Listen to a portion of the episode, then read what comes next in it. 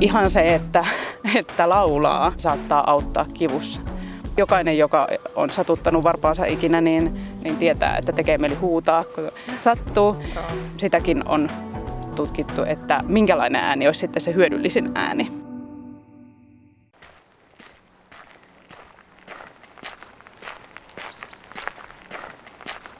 Tämä, mitä me täällä tehdään, eli kävellään luonnossa auringonpaisteessa, niin tämähän on mitä parasta myös kivunhoitoa. Ihan Eli tämmöinen rauhallinen liikkuminen rauhallisessa ympäristössä. Kyllä, kyllä. Me todellakin niin ollaan täällä Seurasaaressa ja nautitaan tästä loppukesän ihanasta fiiliksestä. Ja Anna Ilveskoski, sulla on endometrioosi ja se on tämmöinen kohdun limakalvon sirottumatauti. Eli se niin kuin särkee siellä sun täällä. Kerro, miten sä tuommoista kaikkea kipua lievität, koska sä oot kärsinyt siitä koko ikäs. Niin, kipuhan on semmoinen haastava asia, että sitä pitää lievittää monella lailla. On tietysti kuukautiskipuihin esimerkiksi käyttänyt paljon paljon särkylääkkeitä, mutta sitten kaikenlaiset konstit, jolla, jolla saa rentoutettua ja rauhoitettua itseensä, niin niitä on sitten ollut käytössä. Ja tosiaan endometriosissa se kohdun limakalvo alkaa kasvamaan kohdun ulkopuolelle ja sitten se samalla lailla kuin kohdun sisällä se limakalvo aiheuttaa kipua, niin sitten se aiheuttaa siellä paikassa, missä se on se limakalvo, niin siellä sitten samanlaista kipua kuin kuukautiskivut on. Ja olen siis laulu- ja hengitysohjaaja ja sitten tietysti, koska kipu on vaikuttanut mun elämääni koko ajan, niin sitten mä oon ruvennut miettimään, että, että miten niillä konsteilla, joita mulla on jo olemassa, niin sitten pystyisi sitä kipua lievittämään. Kerro vähän tarkemmin siitä, just tästä niin kuin äänen avulla ra- rauhoittamisesta. Jos ajattelee ää, laulamista, niin laulamista on tutkittu paljon, että miten laulaminen vaikuttaa terveyteen ja on ihan todettu, että kuinka paljon laulaminen lisää kaikenlaisten hormonien, Jaha. muun muassa kipua lievittäviä hormonien ja ää, tota, hyväolohormonien eritystä. Eli, eli ihan se, että, että laulaa, niin tuottaa ihmiselle hyvää oloa, mutta sitten se saattaa auttaa kivussa. Mutta tietysti on tilanteita, jolloin se kipu on niin kova, että missään nimessä ei tule mieleenkään, että laulaisin. Niin sitten ehkä se tästä semmoinen alkeellisempi tai, tai niin kuin yksinkertaisempi aste on sitten tämmöinen ihan vapaa äänentuotto. Ja tietysti jokainen, joka on satuttanut varpaansa ikinä, niin, niin tietää, että tekee mieli huutaa, kun sattuu. Mutta sitäkin on tutkittu, että minkälainen ääni olisi sitten se hyödyllisin ääni. Joo. Niin, miten se sitten Eli, menee? Niin. Äh, ihan tämmöisenä metodina niin äh, käytetään synnytyslaulua, jonka Hilkkari Liisa Vuori on alun perin kehittänyt. Sitä on sitten kehitetty eri suuntiin. Ja mua kiinnosti lukea niin kuin tästä synnytyslaulusta sen takia, että kivun sijainti on niin lähellä sitä endometriosikipua. Mm. Ja tota, synnytyslaulun ajatuksena on siis se, että ää, ihminen päästää semmoista ihan vapaata, raakaa, matalaa ääntä, niin mm. se rentouttaa. Joo. Eli tota, Lapsia menee täällä paljon, joo. No niin. Ajatuksena on se, että pyritään syvähengitykseen, mm. joka sinänsä jo rentouttaa. Sitten pyritään siihen, että leuka pysyy rentona ja tämä johtuu siitä, että leualla on yhteys, hermoyhteys lantionpohjaan. Eli kun pidät leuan rentona, niin lantionpohja rentoutuu. Ja sitten kun päästetään sitä uh, syvää, matalaa ääntä, niin, niin pystytään tota, kontrolloimaan uloshengitystä ja pystytään jotenkin suuntaamaan sitä omaa ajatusta ja, ja keho rentoutuu. Ja siis jos ajattelee ylipäätään hengitystä ja laulamista, niin pitkä uloshengitys hän rentouttaa lihaksia. Eli kun hengittää syvään sisään ja sitten pitkään ulos tai päästää pitkään ääntä ulos, niin se rentouttaa. Miten tehokas se on, kun sä oot varmaan testannut paljon näitä, niin kuin tuo äänen Joo. päästäminen? No tota... Jos on kipu. Niin, no jos ajatellaan tämmöistä kivun lievittämistä ylipäänsä, niin jos kipu on kova, niin kipuhan ei häviä kokonaan, vaan ajatus on se, että, että pyritään pääsemään sen kivun yli tai selvitään sen kivun kanssa. Ja mulla on semmoinen onni, että mulla ei ole kauhean pitkiä kipukohtauksia ollut, tai ne kun oli ennen mun endometriosileikkausta, niin ne kuitenkin jossain vaiheessa loppuu. Eli mulla ei ole semmoisia kipuja kuin toisilla endometriosi potilailla on, on sitten niin kuin jatkuvaa ihan koko aikaista kipua, joka vaan aaltoilee.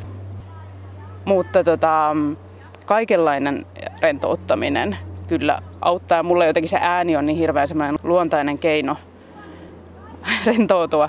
Niin sanotaan, että, että jos on vähäistä kipua, niin, niin se saattaa jopa laulaessa tai ääntä päästäessä tai pelkästään syvähengittämällä niin loppua.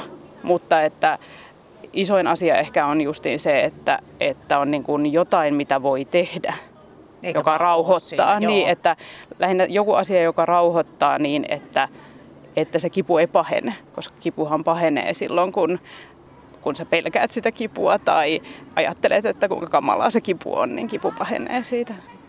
Osaatko sanoa, miten se se on varmaan hirveä tunne, kun särkee jossakin päin kehoa ja tuommoista, niin miten se vaikuttaa mieleen?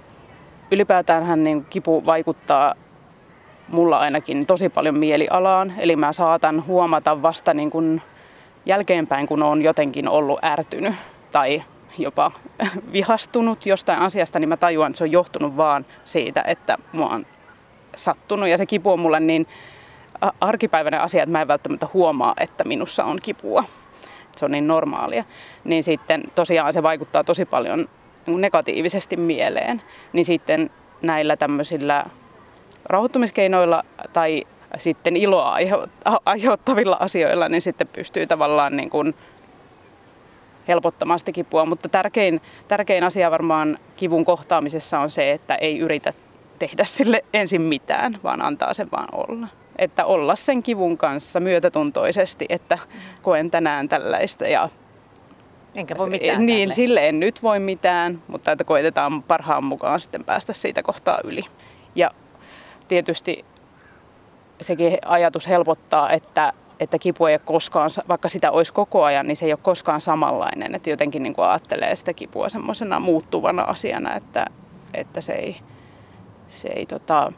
Niin tosiaan niin kuin elämä, elämä muutenkaan niin no ei, ole samanlaista, ei niin sitten kipukaan ei pysy samanlaisena. Mennään katsomaan mutta joku ihanat aallot tuossa.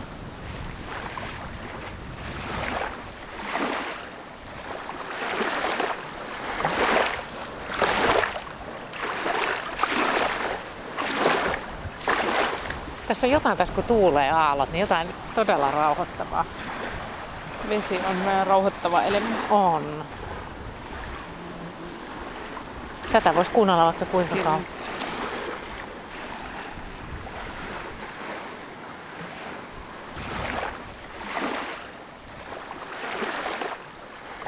Ja mites Anna, niin annatko esimerkin, että millainen on just se semmoinen sun kipua rauhoittava ääni? Siis tärkeintähän siinä äänen tuotossa on se, että ei, ei yritä tehdä mitenkään niin kuin minkään määrätynlaista ääntä, vaan että jokainen saa tuottaa semmoista ääntä, mikä itseä rauhoittaa. Eli se, se voi olla voimakkaampi tai hiljaisempi, tai, mutta, mutta yleensä helpointa on tietysti esimerkiksi hymi, hyminä, eli M-äänteellä äänen päästäminen, koska se on ihmiselle luon, luontevaa. Eli ihan semmoista voi aloittaa hiljaa. Mm. Mm. Mm. Tai sitten se voi olla voimakkaampaa, jos tulee se voimakkaampi kipu, eli mm. Mm. Tosiaan sen äänen ei tarvitse kuulostaa nätiltä tai kauniilta, vaan tarkoitus on vaan, että se ääni auttaa. Ei tarvitse miettiä muita ihmisiä, miettiä vaan itseään ja miltä se ääni tuntuu ja että se ääni rentouttaa eikä niinkään, miltä se ääni kuulostaa. Joo. Voi tosiaan päästää ääntä ulos myös vokaaleilla, tietysti tämmöiset A-O vokaalit on helpoimpia, koska siinä leuka on rentona ja, ja suu on auki. Voi ajatella, että se vokaali ei ole välttämättä edes mikään vokaali, vaan se on joku mölinä. Niin, niin eli, eli se voi olla semmoista ihan vaan Aa. Aa. Uu. Oo. Oi, oi, oi. Ai, ai, ai. Sitten jos on korkeampi ääninen, niin voi tehdä niitä ääniä vähän korkeammalta. Tärkeintä, va- niin, Joo, tärkeintä vaan, että, että ajattelee, että se on itselle semmoinen mukavan matalan rento.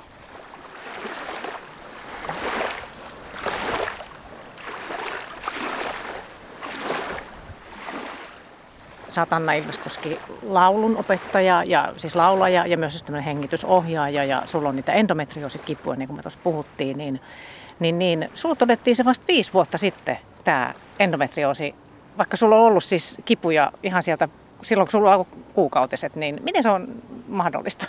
Joo, endometrioosihan todetaan 10 prosentilla suomalaisista naisista ja yleisin diagnosointi aika on kuusi vuotta. Eli että kuusi vuotta oireiden alkamisesta, niin sen jälkeen vasta saa diagnoosin. Mutta joo, mulla on ollut siis 10, vuotiaasta kuukautiset ja niin kauan kuin muistan, kuukautiskivut on ollut tosi tosi voimakkaat. Ja että olen, olen syönyt siis pakettikaupalla puranaa joka kuukausi. Ja mulle on aina jotenkin todettu, että se on ihan normaalia. Niin sitten mä oon ajatellut, että kaikilla muillakin on. Miten se sitten eteni, että sieltä sitten aikuisuuteen, että missä vaiheessa sitten oli, että nyt tämä täytyy tutkia? No, mulla tuli vasta niitä semmoisia niin kuukautisten ulkopuolella tai olevia pahoja kipukohtauksia, niin ne oikeastaan alkoi vasta puoli vuotta ennen sitä mun leikkausta.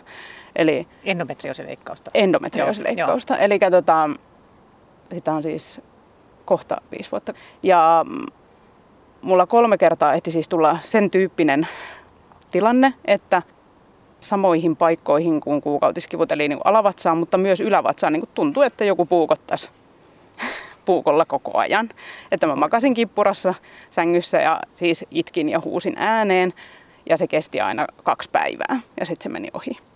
Ja siihen ei siis auttanut mikään, eli ei mitkään särkylääkkeet. Ja mulla on jotenkin ollut esimerkiksi herkkä vatsa, niin mä jotenkin niin kuin kuvittelin, että tämä on jotain tosi pahaa närästystä tai jotain. Se oli ensimmäinen kerta. Toisella kerralla sitten, kun se tuli uudestaan samanlainen, niin sitten lähdettiin tota, päivystykseen ja tutkittiin kaikki muut asiat, paitsi ei ollut gynekologista tutkimusta ja sitten sanottiin, että no mahassa nyt saattaa olla tällaisia, jota ei koskaan löydetä, että mikä se syy on. Ja sitten mä ajattelin, että nyt mä googlailen. Ja sitten mä menin uudestaan lääkäriin vaan niin kuin ajatuksella, että, että tutkitaan nyt, että onko se endometrioosi sitten. Ja terveyskeskuslääkäri tutki tietysti hänelle ultraa, niin hän tutki sitä asiaa ja, ja totesi, että ei tämä missään nimessä voi olla endometrioosi, että tämä varmaan on kyllä just liittyy sen närästykseen. Sitten mulle tuli uudestaan se tämän lääkärikäynnin jälkeen se kipukohtaus. Ja silloin en lähtenyt uudestaan Jorvin päivystykseen, vaan soitin sitten sen kipukohtauksen jälkeen lääkärille, että pääs, saisinko nyt lähetteen sitten gynekologille. Ja sitten gynekologisessa ultrassa niin näkyi ihan selvästi, että oli toisessa munasarjassa semmoinen nyrkin kokoinen kasvain. No niin, se selvisi siinä noin viisi vuotta sitten, ja sä, mitä sä oot 37 nyt vai mitä? Joo. Joo. Että aika myöhäisessä vaiheessa, ja siis sut on leikattu, niin miten se sitten? Eli, eli mut laitettiin, se oli niin paha se tota, endometriooma, että mut laitettiin suoraan niin hätäleikkausjonoon. Ja sitten niin mut leikattiin tähystyksellä. Kaikki meni hyvin. Lääkäri oli onnellinen, saatiin kaikki näkyvä kudos sieltä, se ylimääräinen kudos pois. No miten se vaikutti sun oloon ja kipuihin? No tietysti ne kivut hävisi, koska ne kohtauksethan johtui siitä endometriomasta, mutta että sitten sen leikkauksen jälkeen mulla kesti kolme vuotta. Yksi vuosi oli sillä että oli sitä semmoista niin kuin jomottavaa kuukautiskipua oli joka päivä. Sitten tota, noin kolmen vuoden jälkeen mulla alkoi sitten helpottaa ne. Mä en tiedä, johtuuko se sitten siitä, että, että elämä ylipäätään helpotti, vai niin, mistä, mistä se johtuu. Että kun siihen kipuun tosiaan vaikuttaa niin paljon se henkinen tila. Hmm, kyllä. Mutta että huomaan sellaisen asian selkeästi nyt, että aina kun on tämmöinen stressitilanne tai on nukkunut huonosti tai muuta, niin saattaa olla, että koko kuukauden ajan tulee niitä tämmöisiä niin kuin kuukautiskiputyyppisiä kipuja niin kuin melkein joka päivä. Ja sitten taas, kun saa nukuttua tosi hyvin ja rauhoituttua ja elämä on mallillaan, niin sitten saattaa mennä kuukausia, että ei ole mitään. Ja olen siis tosi onnellinen, että tilanne on näin hyvä. Niin oletko tää kierrellyt näissä taloissa aiemmin? Kyllä joo on. Joo. Katsotaan, mitä tässä lukee. Aitat, länsisuomalaiset aitat, 1700-1800-luvun. On nämä hienoja. Sammaleet katolla ja vanhaa hirttä.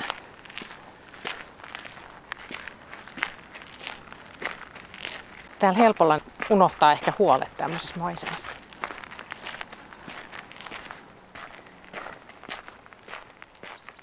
Anna Ilveskoski, tässä niin kuin toi sun tarina, että vasta niin kuin viisi vuotta sitten se endometrioosi todettiin ja nyt on leikattu ja sä oot niin kuin suhteellisen hyvin niin kuin tuut toimeen sen kivun kanssa. Mutta sano vielä, että miten se kipu on vaikuttanut sun elämään?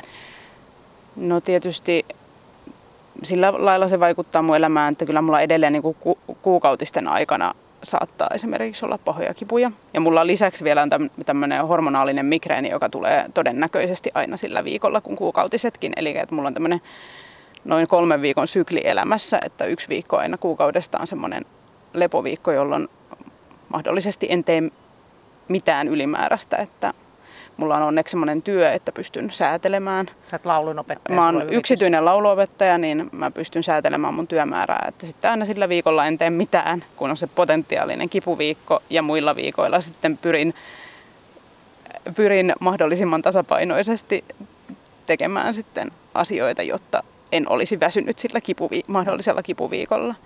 Että kyllä se vaikuttaa tietysti vaikka kaikkeen, esimerkiksi kun varaa vaikka ulkomaanmatkaa, niin sitten täytyy miettiä, että mille viikolle se tulee ja, ja ennakoida. ennakoida koko ajan sitä, että, että en mielellään valvo, esimerkiksi, no en valvo joka tapauksessa siis yleensä koskaan yli puolen yön, yrit, tietysti koskaan. Joskus valvon, mutta että esimerkiksi kipuviikolla pyrin siihen, että, että olen aina ajoissa sängyssä ja nukun paljon ja, ja sitten esimerkiksi en mielelläni käytä oikeastaan alkoholia ollenkaan, mutta kuin ihan poikkeustapauksissa. Ja, ja tota, ö, mutta sitten toisaalta niin mä oon semmoinen rutiini-ihminen onneksi, mm-hmm. että mulle sopii tasainen elämä, jossa on määrätyt rutiinit ja sitten ainakin tulee tämmöistä hyvin terveellistä elämää niin. elettyä, kun syö säännöllisesti terveellisesti ja sitten meditoin säännöllisesti ja, niin sekin vielä. ja, ja liikun säännöllisesti ja nukun niin paljon kuin vaan pystyn, niin, niin ei se nyt varmaan huonokaan no asia. No ei ole. Mitäs liikuntaa sä tykkäät? Liikunnasta nyt pääasiassa siis tämmöinen ihan harrastusliikunta on kuntosaliharjoittelu, jota on yli 15 vuotta säännöllisesti tehnyt ja sitten luonto, kaikenlainen luonnossa liikkuminen on sitten se. nyt kun ollaan täällä. Nyt ollaan täällä, joo. Joo. Et ne on ne kaikista tärkeimmät varmaan.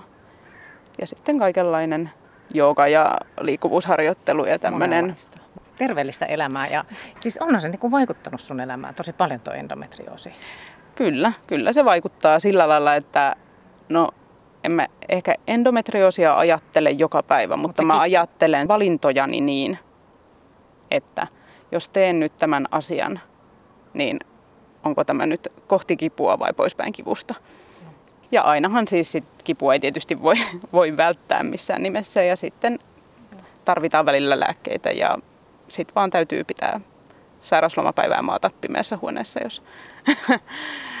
mutta, tota, mutta sillä että ei ole kiire mihinkään, että voi vaan olla. Ja sitten kyllä se syvä hengitys on ehkä, ehkä kaikista tärkein. Sen pystyy tekemään niin kuin useimmiten vaikka, että hengitykseen pystyy keskittymään vaikka, vaikka olisi kipeä ja sitten se kuitenkin on, niin kuin sitä voi tehdä vaikka kippurassa maatessa. Että keskittyy hengitykseen ja seurailee vaan sitä, että tässä, se on sitä, että tässä olen myötätuntoisesti itseni kanssa ja sitten, sitten tota, jos pystyy jotain tekemään, niin sitten rentouttaa ja syventää ja rauhoittaa sitä hengitystä. Kyllä. Ja sitten jos, jos tulee joku paha kipukohtaus, niin tosiaan se sitten auttaa, jos saa huutaa. Eli, tai päästään matalaa ääntä, että, että tavallaan ei tarvitse pitää sisällään sitä asiaa, vaan saa reilusti sanoa, että nyt sattuu.